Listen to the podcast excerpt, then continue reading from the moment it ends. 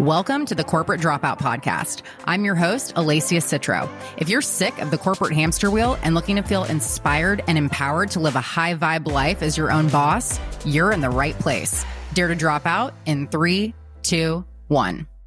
Before we start the show, I want to tell you about the business I'm launching. Starting a business can be hard work, but it doesn't need to be confusing too. And that is why I founded Thea Collective, a learning community for entrepreneurs. Learn from experts across law, finance, tax, operations, marketing, sales, and more, and get the blueprint on how to set up and run your own business. Text biz, that's B I Z, to nine four nine, nine four nine. five seven seven, eight seven zero nine or head to thea collective dot com to learn more. Hello, friends. So today I am back with Sam Lee. If you didn't listen to our interview that aired yesterday, be sure to go and do that after you listen to this. Sam is the founder and managing partner of E three Ventures, a platform that invests, advises, and builds companies that unlock human potential. He is also the founder and C E O of Indie Collective, the place where top independent workers go to supercharge their careers. And he is an alum of WeWork, Goldman Sachs, and A O L. So Sam, thanks for coming back on the show. You're going to be talking all about relationship building at scale. Cannot wait to hear your tips and takeaways. And I'll let you take it away.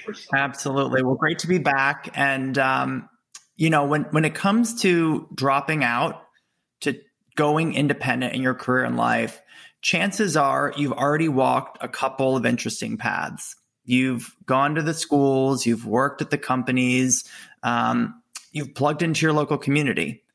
And therefore, when you go independent, as one of my mentors and friends, Ashley Quinto Powell, coached me early in the days of going independent, she said, you shouldn't have a handful of referral partners. You should have an army of champions. And when she said that to me, you should have an army of champions, I lit up because I said, heck yes, that's exactly what I want in my corner as I'm building my independent practice. Um, so how do you get to that place from a handful of referral partners to an army of champions? Well, one of the frameworks that we teach through Indie Collective is this framework of relationship building at scale. And it's the first sales, read, go to market playbook that we teach because you should always start with your network. You've, you've invested far too much time in life connecting meaningfully with people, not to start there, because we can always go beyond your network. We teach you how to do that too. So how do you relationship build at scale? It's a three-part process, and it really starts with storytelling. If you listened to us on yesterday's episode, you heard me talk a little bit about the importance of storytelling in the corporate context as well as in your independent life. So, so what we do in Indie Collective and the start of this week on relationship building at scale is help you get really tight on your storytelling, namely three things: who you are, what you offer, and the impact that you have. And we help you to activate those three legs of the stool through a couple of different examples of clients or previous employers you've worked with. Because when you can tightly speak to those three things, your sales storytelling, you're going to enter every conversation armed with the data points to help people to be your raving fans. So that's part one, to know your storytelling. Part two of relationship building at, st- at scale comes to your network, right? How do you transform from a couple of referral partners into, into an army of champions, as Ashley told me years ago. So this is this really comes down to looking at your network in creative ways. So Ashley said to me in the early days, Sam, you've got a list of two hundred people, two hundred people who are nodes of influence in your network, people who you've crossed paths with, whether they be at school, in your community, through jobs. Those are people that you need to reactivate and, importantly, recalibrate.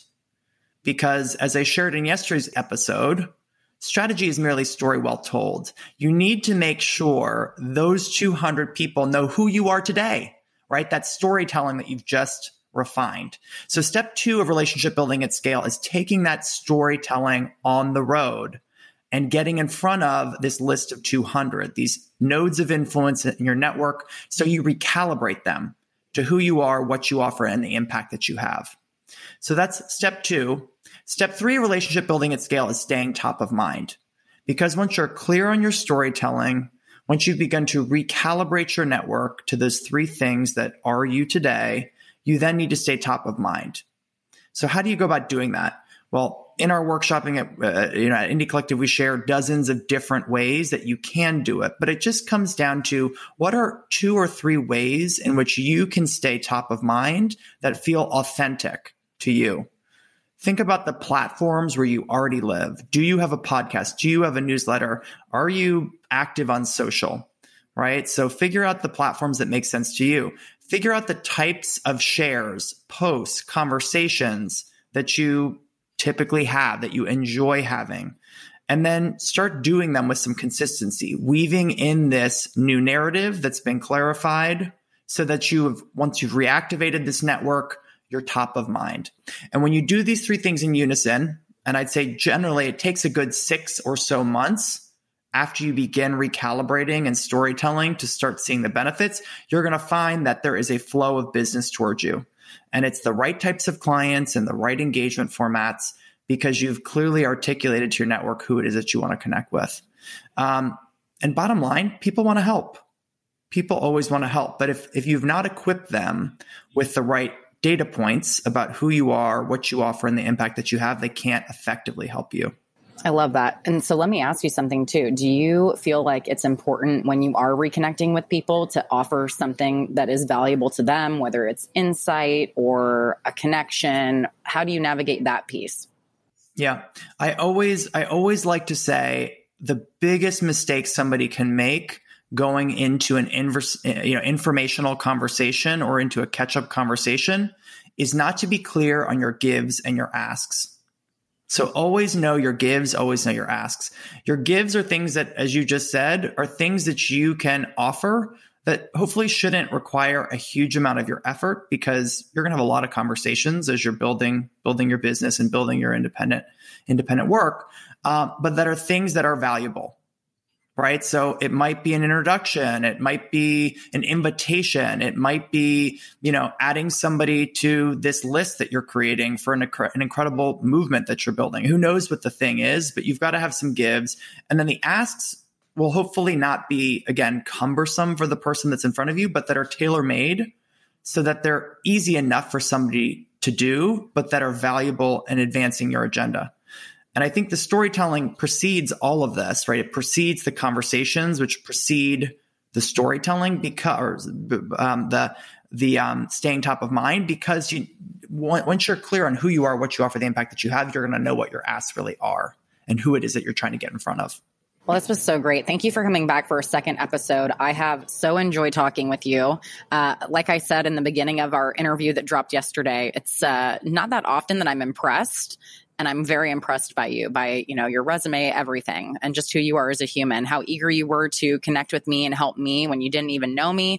Um, so thank you for that. I'm just uh, so grateful to have gotten to do this with you today. And I appreciate you coming on. Uh, and before we sign off, you have to tell everyone where they can find you, connect with you, and work with you too. Absolutely. Well, you can find uh, me and Indie Collective at Indie Collective, I N D E collective dot co. Uh, you can also find us on our podcast, The Modern Independent. You can find that wherever you listen to your podcasts. We're meeting with, with new business builders every week, seven and eight figure business builders who are sharing their playbooks, uh, as well as our members who are working on their points of leverage to get further faster in their businesses and lives. Well, Sam, it's been a true pleasure. Thank you again for coming on, and thank you to everyone for listening today. Thanks for having me. This episode was brought to you by Thea Collective, the learning community I founded for entrepreneurs. Text BIZ, that's B I Z, to nine four nine, five seven seven, eight seven zero nine or head to thea collective dot com. That's T H E I A collective dot com to learn more. Thanks for listening to the show. If you enjoyed today's episode, please help me get the word out about The Corporate Dropout by screenshotting and sharing this on social. I would appreciate it so much if you would subscribe and leave a five-star rating and review as well. And I do this show for you, and I want to hear from you. So tell me, what is it that you want more of? Text me at nine four nine, five four one, zero nine five one or slide into the D Ms at Corporate Dropout Official or Alicia Citro with two underscores. Until next time.